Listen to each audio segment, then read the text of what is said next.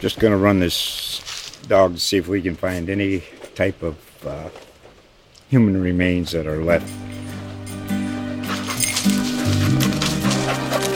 Listen to Where Secrets Go to Die The Disappearance of Derek Hennigan. From the Detroit Free Press, a new podcast set in the woods of Michigan's Upper Peninsula. Available on Apple, Spotify, Freep.com, or wherever you get your podcasts.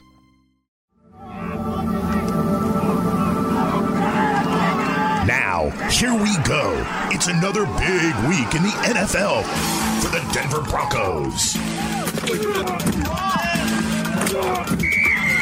This is the Broncos Wire podcast, powered by USA Today Sports. Now, your host, Ryan O'Leary, and Broncos Wire editor, Jon Heath.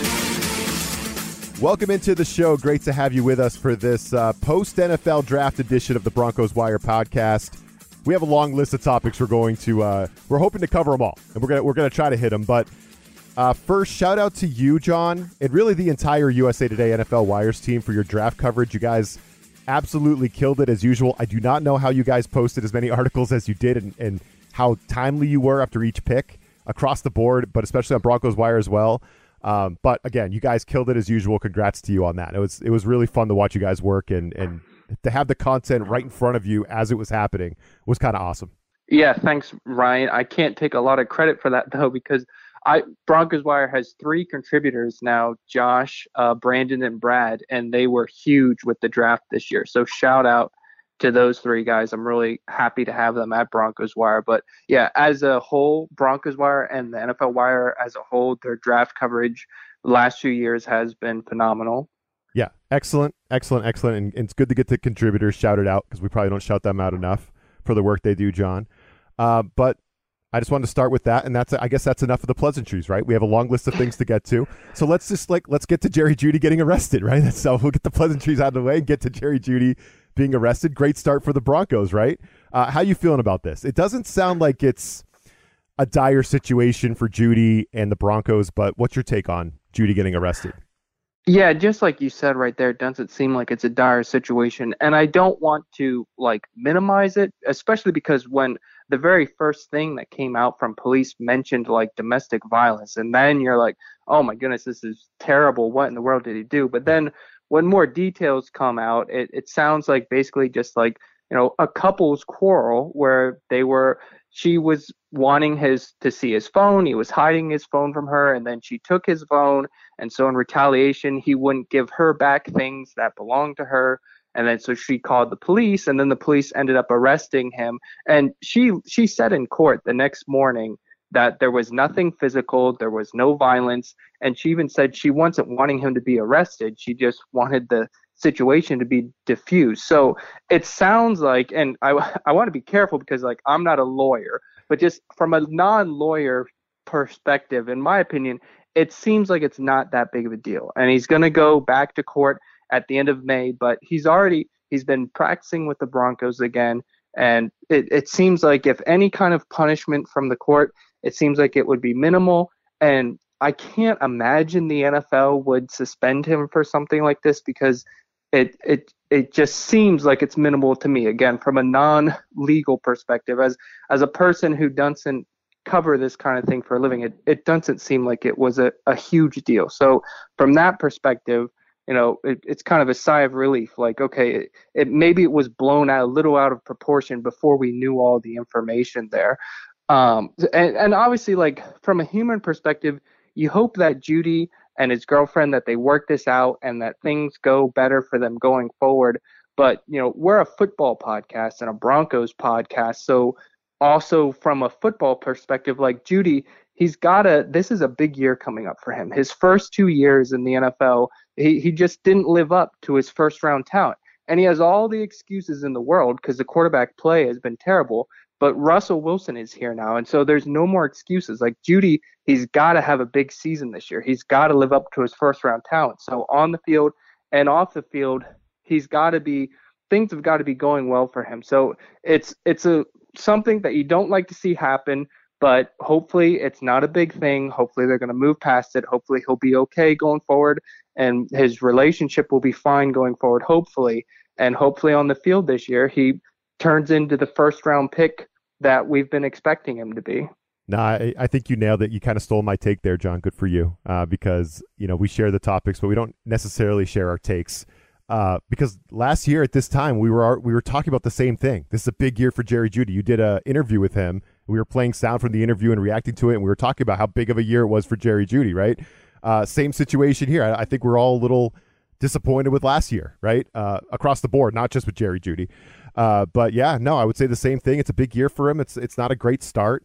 Uh, but you know, I think when you saw this story come out, a situation domestically involving Jeudy and the mother of his child, it's like you're just hoping he didn't put his hands on her or hurt anybody. He didn't do that, so uh, yeah, hopefully they work it out. Hopefully the NFL, who will probably rule after the court makes a decision, but as you wrote, the punishment will probably probably be minimal. So let's just hope we can get back to playing football and he can he can settle that stuff um, off the court. But I, I agree with you 100, percent Jon. Big big year for Jerry Jeudy. Big year for all Broncos receivers. It's a big year for the young core, right? We keep talking about the young core. You got to, I mean, it's a you're nice and up and coming, and you're a young core. Eventually, you got to cash it in, and we're getting to the point now with the Broncos with Russell Wilson here, where it's time to cash it in. Yep, I think they will. I I make this comparison all the time, the Russell Wilson Peyton Manning comparison, but it really reminds me of that because the Broncos they had a Demaryius Thomas, they had an Eric Decker, uh, they got a Julius Thomas and uh, Demaryius Thomas and Eric Decker with Tim Tebow and Kyle Orton. You could see the potential, just like we can see the potential with someone like Jeudy, but the numbers weren't there. And as soon as Mate, Peyton Manning comes in, instantly they're all off the charts. And I really think Wilson can do something similar this year with the offense. Right, and and another part of the core uh, is Melvin Gordon right? The Broncos re-signing Gordon just before the draft. He's a guy we've we've talked about a, quite a bit on the podcast, Jon.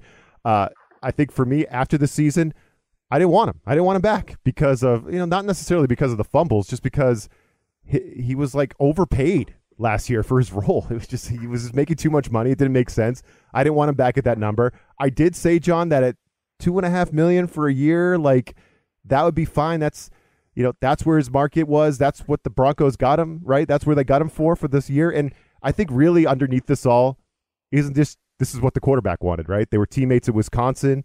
Uh, and I, I just thought with them bringing back Melvin Gordon, it's fine. I have no problem with it. I know you don't either. I'll let you talk here coming up. But like, if Russell Wilson wants Melvin Gordon, he wants his buddy, he's going to get it, right? This is like, this is the world we're in now. If Russell Wilson wants him, maybe George Paton thought going into the draft he was going to draft a running back in the middle rounds, which have been would would have been a sound plan and strategy. And, and you talked about that, and I think our last recording. But if Russell wants, if Russell wanted his guy, he's going to get his guy, right? Yeah, I think so. And I think not only would Wilson like to reunite him because he's his buddy, like you say, but I think Wilson, you've got to have a pass blocking back for him, and you got to have a quality receiving back out of the backfield for him. And there's nobody like that in the draft day one that's going to come in and be a real good pass blocker and be, uh, you know, an excellent receiver out of the backfield. And Gordon checks both those boxes. And like, and our last time we had a podcast, I was saying I don't think they're going to resign him because they haven't yet, so they're probably going to draft a younger, cheaper running back. Uh, and then just a day before the draft, they brought him back. So I I was surprised by the timing, but I'm not surprised by the decision because like I said, he's he's a real good pass blocker. Before he got to Denver, he had multiple seasons where he had 50 catches in a year, and he hasn't done that in Denver just because it hasn't been his role. But he's capable of being a real productive receiver out of the backfield, and he's very capable of being a very good blocker in the backfield. And there was no rookie this year that they were going to get that be able to do it as well as Gordon. And like you said, he's cheap, two and a half million. That's perfectly fine. Like yeah, a rookie running back would be cheaper but two and a half is not too much for how productive Gordon is. He's well worth that. So uh, I, I think it was a fine decision. And like next year, they can draft a young running back next year if they want. This, I think, is kind of a short term fix to have a veteran running back, a veteran blocker. And I, I think that Javonte Williams is going to be like the 1A and Gordon will move to be like the 1B. They're still going to rotate, but I think Williams is going to get a little more featured this year. Yeah, that's interesting because I think you know, ultimately the return of Melvin Gordon, whether I love it or not, uh, Jon, at the price that they got him at for this year, that's not going to hurt the Broncos. You know, no. when you think about it, for the real football team, the real Broncos, It'll probably help Javonte Williams. It'll probably help Russell Wilson having him back, right? Uh, so it's fine. It's like, I, as you said, I have no problem with them bringing him back at that price. No one should really have a problem with it.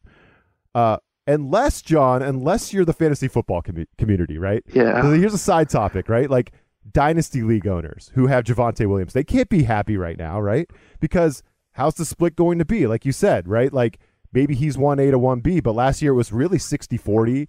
Uh, it, it, was maybe 50 50, 60 40. I think it was a little bit slanted towards Gordon in terms of touches right? Uh, we're not really going to know, right? We have a new head coach uh, who loved to deploy two backs, right? Whether it was Aaron Jones and Jamaal Williams or Aaron Jones and AJ Dillon over in Green Bay, uh, Nathaniel Hackett loves those two running backs. He he lo- he probably loves having Javonte Williams and Melvin Gordon back because they you know they played together, they like each other, whatever. They've been in the room together.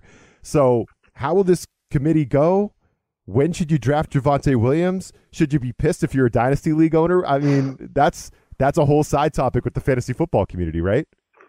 Yeah, I think it's disappointing in dynasty leagues, but I think if you had uh, Javonte Williams in dynasty, you were excited about the possibility of them not bringing back Gordon. But if you were paying attention to what we've been saying, he was gonna he's not gonna be a workhorse. They're not gonna run him into the ground because we've seen Nathaniel Hackett. He's he's doesn't do that in Green Bay. Aaron Jones is a great running back, and they still drafted AJ Dillon, and they still gave AJ Dillon like half the touches. So I think that's becoming more and more prevalent in the NFL. Unless you have like a Derrick Henry, or unless you have someone that they run into the ground like Alvin Kamara, or Christian McCaffrey, guys that always get hurt.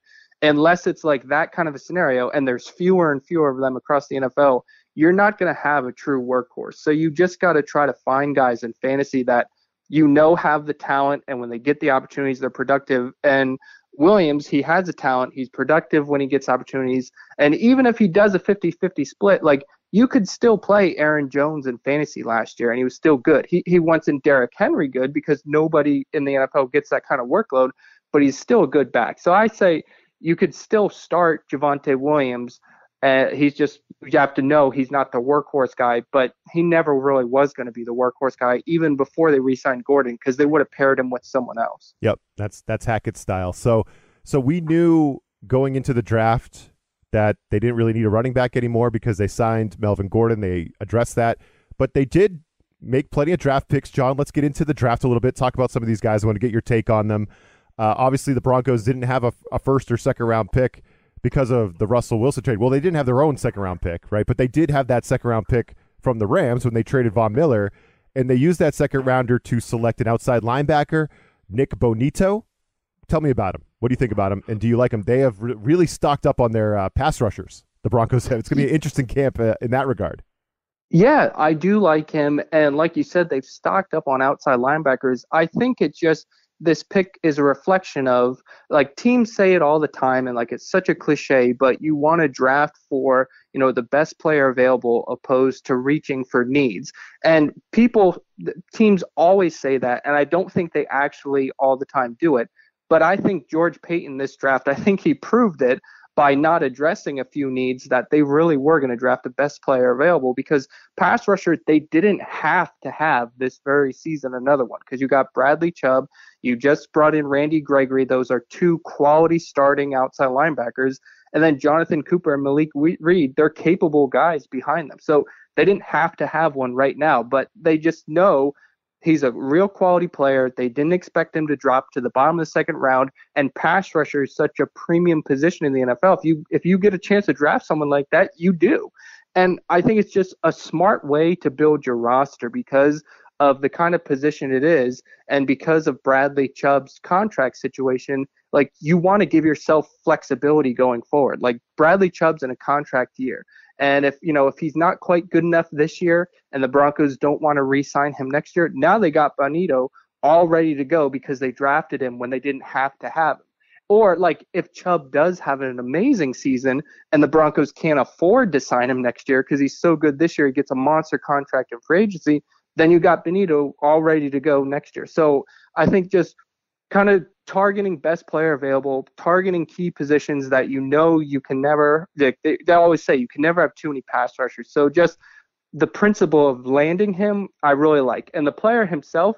I think, but he's in a great spot because he's not going to be leaned on as a rookie. He's going to be a rotational pass rusher, which he's going to love that. He's not going to have to do the necessarily do the early down dirty work.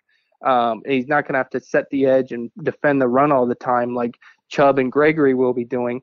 But that that is something they want him to work on though. So he's got to get a little bigger, a little stronger, a little better defending the edge. But I think as a rookie, he's mostly just going to have fun rushing the passer, which is a real nice way to adjust to getting into the NFL.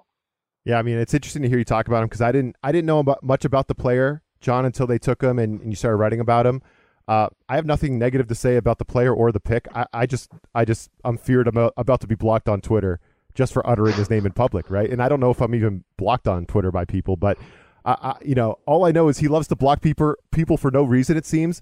And and Jon, anyone who would block you, that you're the nicest guy in the world, even when you're trying to rip people on the show here, you come across like a nice guy. Honestly, you're like the nicest guy I know. So I don't know if I could trust Bonitto because he blocked you on Twitter, and I don't know if I can trust him. So yeah, I don't have any take on him as a as a linebacker and how he's going to contribute for the Broncos. Maybe he will, maybe he won't. We'll see how that pans out. But I, I don't know. He's already off on the bad foot with with me because he blocked you on Twitter. I don't know if I can trust him. I think he must have had like some kind of Twitter app or something that like blocked like Broncos as a keyword or something. I'm thinking because does he hate the Broncos? Multiple, Why? well, there were multiple like Broncos fans and even Broncos media people that were also saying they were blocked and they had never interacted with him. Like I never interacted with him. I never tweeted anything bad about him. So I think it was like an automated system, I assume, because I don't know why I would have beef with that many people. And I I do remember back in the day, I tweeted that uh, if Shane Ray wants in a first round pick, Shaq Barrett would be starting over him. And Shaq Barrett was an undrafted guy, rotational rusher, a real quality rotational rusher for the Broncos. And then when he hit free agency and went to the Bucs, he really took off as a top pass rusher in the NFL. And every Broncos fans could see it. Like Shane Ray just didn't live up to it. But anyway, I'm rambling. Shane Ray blocked me when I tweeted that. I didn't like Adam or anything. He probably just searched for his name. And then Shane Ray, his career didn't really pan out well after that. So I'm hoping that Nik Bonitto, the same thing doesn't happen to him. I'm hoping like it's not a great idea for pass rushers to block me on Twitter. That's all I'm saying. So hopefully yeah, he will undo that yes. to avoid becoming the next Shane Ray. Yeah, you're a professional. But you know what what what Shane Ray did is, you know, that's a little bit more I guess like you're. I think Bonitto's kind of ignoring the noise. The other way is just being yeah. too sensitive, overly sensitive. Yeah. I think, right? So maybe he's just I ignoring the nose. He's a rookie. Is. He wants to focus. He doesn't want to focus on the social media. So he's like, I'm going to block everybody. Leave me alone. You could just delete your account, but whatever. I don't know. Again, I don't know if I could trust you if you block Jon Heath. I don't trust Shane right now. Um, not sure if I can trust Bonitto. I'm sorry, I had to do that, Jon. I had to sneak that in the uh, the show because no, I appreciate you, you sticking up for me. So when you kind. when you tweeted that, I was uh, floored. I'm like, who would block Jon Heath? He's just he's just the best. Okay, so I haven't seen, I haven't watched a ton of Bonitto stuff. I have to I, I have to do that. I have watched some Greg Dulcich. Um, I've watched some film.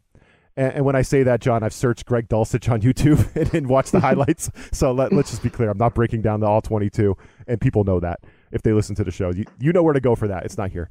Um, but he just looks to me like a big human who can who can move well. He can run, and he looks like he's got a pretty good catch radius. Right? Like I've seen highlights of him catching balls out in front of him, balls behind him, adjusting well along the boundaries. Like he looks like he's a professional pass catcher to me. Right? I don't know if he could do all the other stuff that you need to to do as a tight end to be a good pro in the NFL, but it looks like he can catch, and that's what we needed uh, after moving Noah Fant to Seattle. Right? So I like the pick. How do you feel about it? Yeah, I think the way you described him right there, you know, a big guy, a fast guy, a good receiver, it sounds a lot like Noah Fant, and that's kind of what they needed a replacement, uh, a new Noah Fant. Yep. And so I think it made a ton of sense. And and and they released a behind the Broncos video, and in it, the way they were talking, it seemed like they were considering him in the second round. So to be able to get him in the third round, that was another situation where they were happy that he fell to them at that spot. And I know some fans and especially some pundits were really knocking him on draft day because he's not been a very good blocker. At least he wasn't a very good blocker in college. But to me, that's not much of an issue at all because as a rookie tight end, if he's going to be on the field, it's probably going to be when they're in two tight end situations or like when they have like a tight end flexed out kind of as like a slot receiver. And I think he's going to be on the field primarily to be a receiver because that's what they drafted him for to be a receiver. If if they want a second tight end on the field to block, they are they just signed Eric Tomlinson exactly because of his blocking. Like they don't care at all about Tomlinson's catching. Like he's a blocking tight end that is like 99% of his job. So they have a blocking tight end. That's not going to be Dulcich's day one duties. And of course, you want him to get better and they'll work with him. And like next year, like he'll probably be the number one or the number two tight end, and blocking is going to be more important. But as far as like an immediate role, they're not throwing him out on the field to block. Like if if he's going to get on the field as a rookie, it's going to be for his best attributes, which is catching the ball. So I think people that are worried about his blocking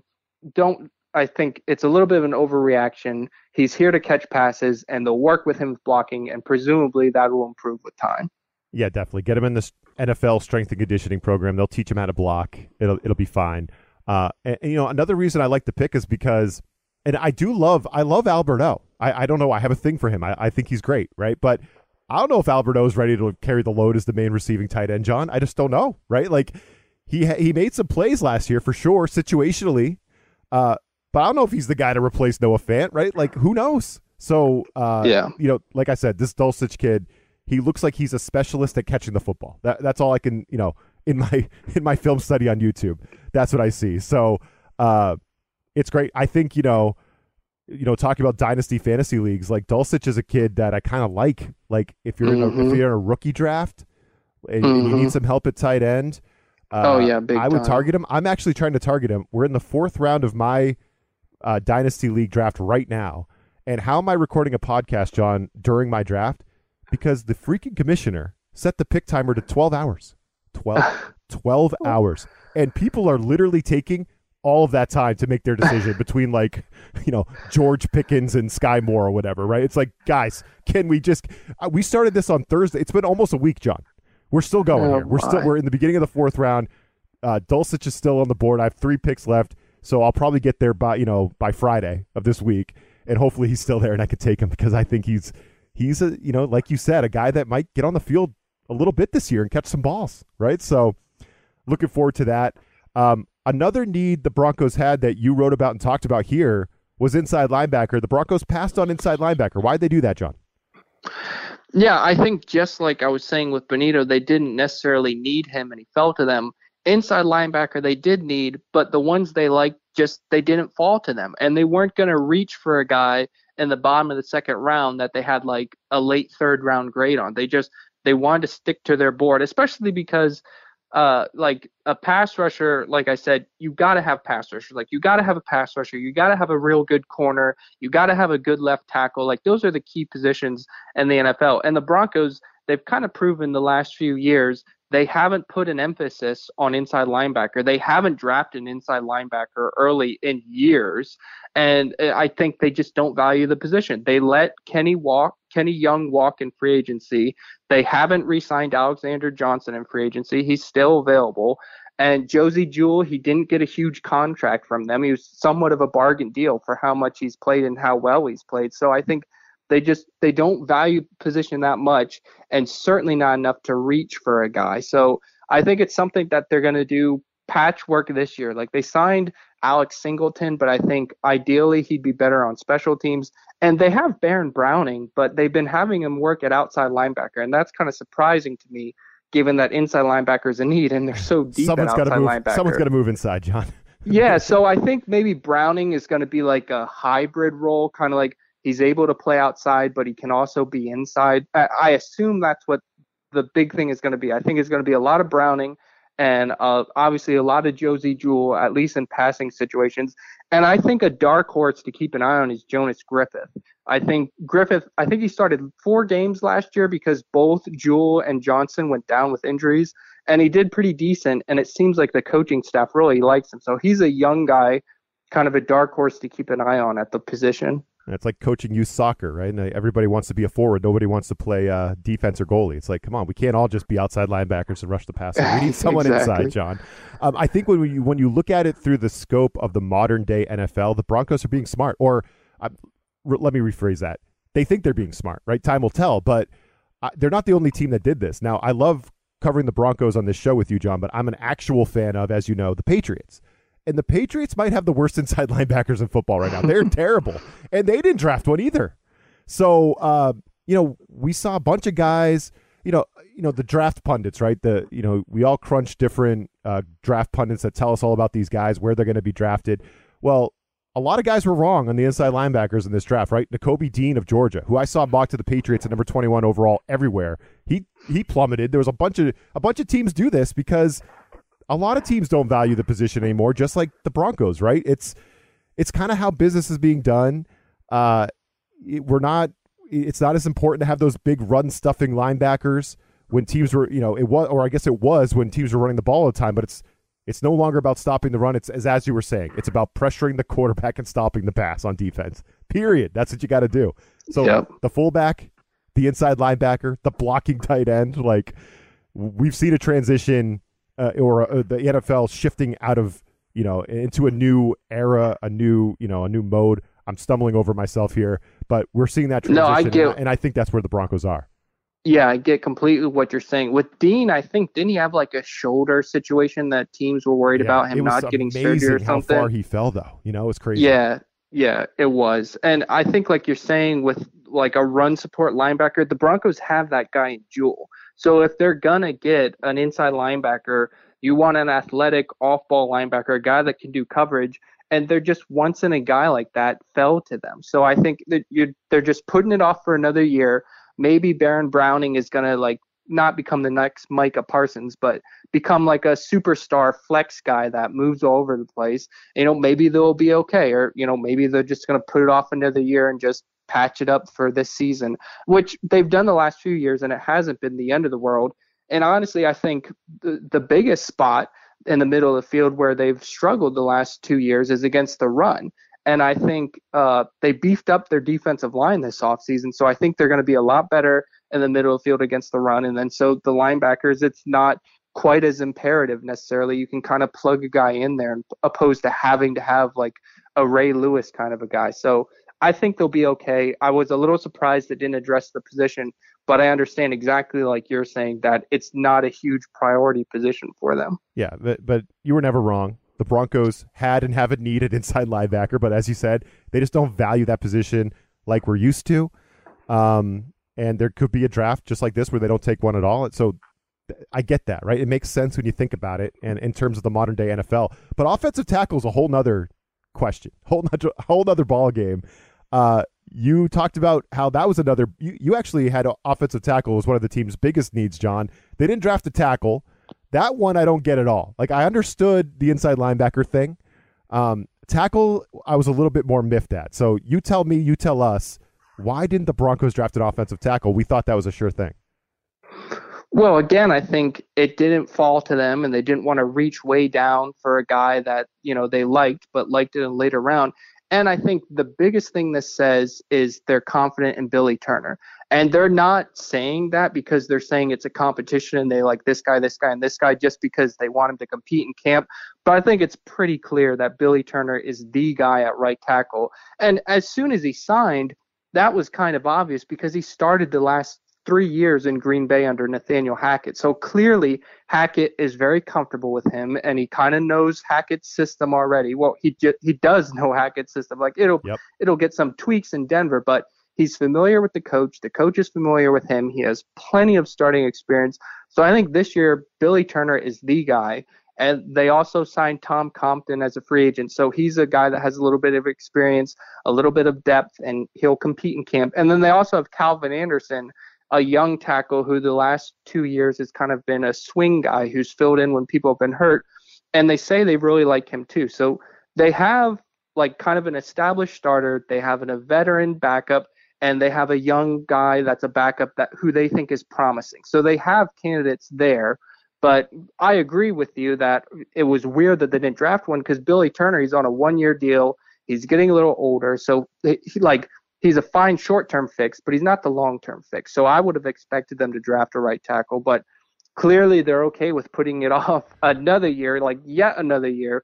It was back in like 2017 they drafted Garett Bolles in the first round, and since then it seems like basically every year they do a short-term fix at right tackle, some veteran free agent, and some of them have worked out better than others, but none of them have stuck as a long-term guy. So at some point they're going to have to address this with a young promising rookie but for now it's just more of the same and i think turner can hold it down just fine it's just it's a short-term fix well, who needs to block anyone, Jon? We have Russell Wilson now. He's just going to run around and make plays. It's going to be fine. He's going to extend everything anyway, yeah. Fine. But good stuff as always from Jon on the Broncos draft and um and the whole crew on the whole team at Broncos Wire. They've done stuff on every single draft pick. They continue to do stuff on these on these players. So check it out on Broncos Wire for sure. Um, the schedule has also come out, Jon. So schedule day was last week, uh, which is part of the reason why we waited an extra week to do this show. We just thought we, let's let's just get it. Let's just get, get all these topics out of us right now, right? Let's get it out. And the schedule came out. The Broncos opening the season on Monday Night Football in Seattle is probably one of the big storylines of the entire schedule release, right? Just really, really fun. Your leadoff take on the Broncos opening on Monday night in Seattle. Russ goes home. What do you think? Yeah, I love it because uh, it's such a cool story. His very first game with the Broncos, he's playing against his former team of the last 10 years, the team he took to two Super Bowls, and the team that he crushed the Broncos with in the Super Bowl. So now, you know, maybe he can help the Broncos get a little bit of revenge. It's totally different because it's regular season compared to a Super Bowl, but still, like, he's the shoes on the other foot now, and he's gonna try to help the Broncos return the favor a little bit. So it's it's an awesome storyline. I kind of like Sunday night football more than Monday night football. Is just kind of random preference I have. So I would have preferred it to be Sunday night football, but that's not a huge thing. It's still in prime time. You know, every NFL fan is going to be watching this game, not just because of the storyline, but because it's the opening Monday night football game of the season. So it's it's a real cool matchup, and I mean, it's a super awesome way to begin the year. Yeah, it's everyone's going to be watching, especially Broncos fans. Like everyone's going to be geeked up. You've been waiting months to see how this new offense is going to look with the new franchise quarterback and the new offensive-minded head coach. Like we're all fired up. Uh, but the whole build-up to the season opener, Jon, is going to be about Russell Wilson going home, right? Going home to the team that drafted him, right? And I can't help it you know, as a Patriots fan, I think back to last year when Tom Brady came back to Foxborough. It was a very emotional night for me, Jon, as I'm sure as I'm sure you know. Um, he came back to Foxborough to play a mediocre Patriots team, and Brady was basically a puddle after the game. He was talking about how emotionally drained he was. You know, he talked about how he was like he was in tears throughout the week or whatever. He had a long meeting with Belichick after the game in the locker room, which is kind of weird. And it's like, how's Russell? Like, this is Russell's first game as a Bronco. It's in Seattle you know, against a coaching staff and a defense that knows him better than anyone in a loud, hostile stadium against an angry and motivated Drew Lock, right? Like I'm not picking, I'm not picking the Seahawks because they're going to be terrible this year, Jon. I think the Broncos are going to win, but this isn't going to be this is as fun as this matchup is, and as much as I can't wait for it, and I don't want to be negative Nancy, but this is like a harder game than it should be. The C- Seattle sucks, but this is going to be a hard game to win week one, Monday night in Seattle, first game with everybody together. Like, this is going to be tough. It's going to be painful. I think they're going to win, but it's not going to be pretty. I don't think. You know, I don't think it's going to be blowout city over there. I think, I think, I think it's going to be an emotional night for Russ in a lot of different ways. First game with Denver in Seattle. I think in a little way, in a way, we're getting screwed as Broncos fans, but it's also so freaking fun. I can't wait. You know, I, I'm so torn on it. I don't know. Help me out. What am I even saying here? I think it's well, a tough. Yeah, it's a tough I, game. It's tougher I, than it should my be. My brother told me the same thing. He was like, "I wish that game was in the middle of the season, not week yes. one of the season." One p.m. And I get that, Sunday. That's what I want. Yeah, I get fan. that perspective, but I just think yes, it's going to be emotional for Wilson. It's going to be tough for Wilson. But in a way, I think having it in a week one is kind of nice because, yes, you have that leading up this summer to that game. I, I think it will really hit him closer to the game. So, really, like Definitely, the yeah. week of leading up to that game, it's going to be tough and emotional for him. But then once it's over, it's over and you got the whole rest of the season in front of you. You don't have to worry about that at all. If it was in the middle of the schedule and maybe surrounded by like some tough division games or maybe some like a Thursday night game after a Sunday night game or you know if it's in the middle of the season and you're in a tough tough spot or like it's before you go to London or it's like after you come back to London after your bye week like I feel like the circumstances could have been tougher. Like I agree with you, this is not going to be an easy game for Wilson, and it's not going to be as easy for the Broncos as it looks on paper. But I don't necessarily mind it being in Week One because it's highly emotional. You get it out of the way in the Week One, done and dusted, and then you move forward the rest of the year. And like you're saying, hopefully they're going to win this game, start one and zero. Oh. Wilson, you know, gets the monkey off his back. You know, he proves a point to his former team, and you go forward, and it's over. So I kind of like that it's right at the beginning because you can just get it over with. And you know, if it is a disaster and they lose, it's also just week one, one game, it's over with. We move forward. Like it's not towards the end of the season. That's You're fighting point. for the playoffs. Yep, that's a good and point. Super emotional. You lose, and it like kills your playoff chances. Like it's not that kind of a scenario. So uh, I get that people would have liked it kind of in the middle of the year, but I'm not too too bothered about it being right in week one. I think it, in some ways it's kind of nice. Yeah, I mean, as a football fan, I can't wait. It's going to be so fun. Like that's going to be that's going to be a must see event on Monday night. I can't wait. It's going to be great how the Broncos going to look with Wilson. He's in Seattle. Come on, forget it. It's going to be great. Those fans are awesome over there. Um, but yeah, from an NFL perspective, they don't want to put it in the middle of the season if the you know Seahawks are like two and seven yes, or something. Exactly. So yep, yep. at the beginning of the year, everybody's good until you're not. So this gives them a chance. Like, what are the Seahawks going to look like this year? And you mentioned the Drew Lock aspect. Like, I kind of keep forgetting about that. Like, not only is this Wilson against his former team, Drew Lock, if he wins the starting job, he is going to have so much motivation to prove a point to the Broncos. He is going to come out, he's going to want to come out on fire and just tear them up. And we'll see if he can do it. We'll see if he even wins the starting job. But, you know, that is another huge storyline. It's going to be so interesting to see Lock his very first game with the Seahawks against the Broncos, a team where uh, you know it seems like he has a little bit of hard feelings, maybe rightfully so, and I think he definitely has some hard feelings against some of the fans, probably primarily me and you, Ryan, probably, who have yes. given him a tough, tough time because he has real, real diehard supporters. But I think on social media, you notice, even if it's only like a tenth negative and you know like 90% positive and 10% negative you notice the negative and the negative hits you and so i think lock has felt the negative fans in the time he felt in denver i think that really bothered him, and so I think he's going to have a. And it's not just from the fans either. Obviously, the front office gave up on him. They did, in his mind, they didn't give him enough of a chance. So he's going to want to prove them wrong. Yeah, no, you wait. Drew Lock is going to start. Jon, he's going to he's going to look like John Elway that game, right? And he's going to suck the rest of the year. that's, that's going to happen. it could be. Uh, Seattle's could not going to be good. They're going to be bad, but that's going to be a really tough game. And I don't think it's a I don't think it's a automatic win for the Broncos, even though Seattle's not going to be that good. Uh, it's going to be really fun. It's going to be a fun night. I can't wait. It's going to be great. Um, other other topics with the schedule. No team got six primetime games, Jon, but Denver got five.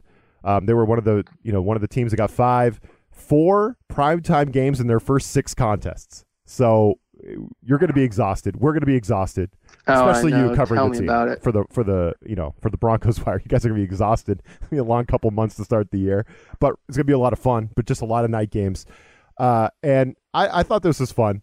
Denver got five primetime games this year.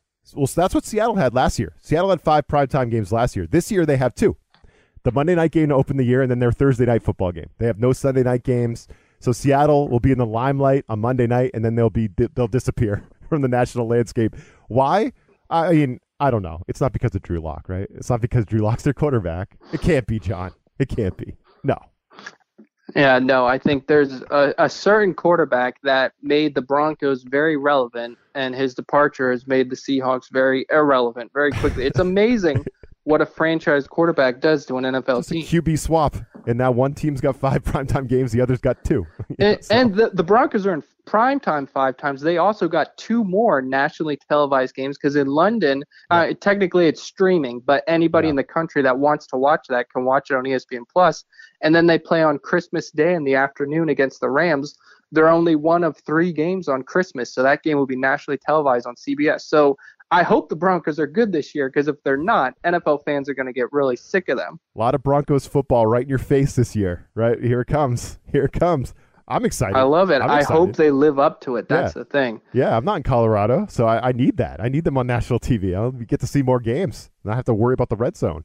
It'd be perfect. Yep. Yep. Be perfect. So So there it is. There it is. We we hit all our topics, Jon. I'm proud of us. I'm out of breath here as usual, uh, but there's a lot to get to on this one. Uh, you know, the Broncos are about to begin OTAs soon. Um, you know, it's you know it's already June basically. Like we're gonna blink and we'll be in June, right? So it's gonna be time for OTAs and all that. You got any takes on the on what's next for the Broncos here before we sign off?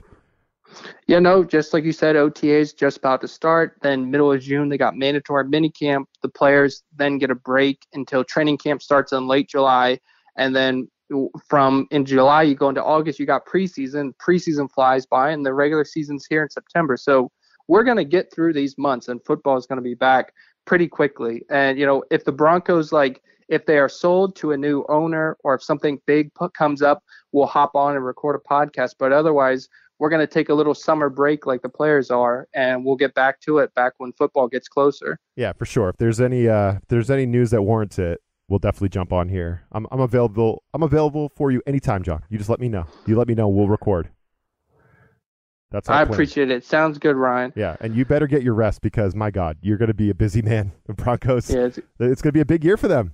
It's gonna be exciting. Yeah, I can't wait to. A lot of late nights, a lot of prime time. It's it's exciting. Thank you, Russell Wilson. Yeah, absolutely. It's so sweet, isn't it? It's great. I still can't believe that. Um, it'll it'll really be surreal watching him lead them out there in, in a Broncos uniform, and it's gonna be like Russell Wilson's in a Denver uniform playing Seattle. It's gonna be a it's gonna be a mind trip, uh, but it's gonna be a lot of fun. Hey, all serious, Jon. Great job covering the draft and everything you're doing with Broncos Wire, man. You should you know you should be proud of yourself and the team. You guys are doing a great job. All right, sounds good, Ryan. And thank you, fans, for listening. Please give us a positive rating and review on your podcast service of choice, and we'll talk to you guys next time. This USA Today Sports Podcast has been presented by USA Today's Sports Media Group and is available in your favorite podcast store. Make sure to subscribe for weekly updates, the latest fantasy picks from Cory Bonini, and the Huddle Podcast, Inside the Weekly Line, with Sportsbook Wire's Jeff Clark and Eston McLaren, and the Bet Slippin' Podcast. We'll see you again next week.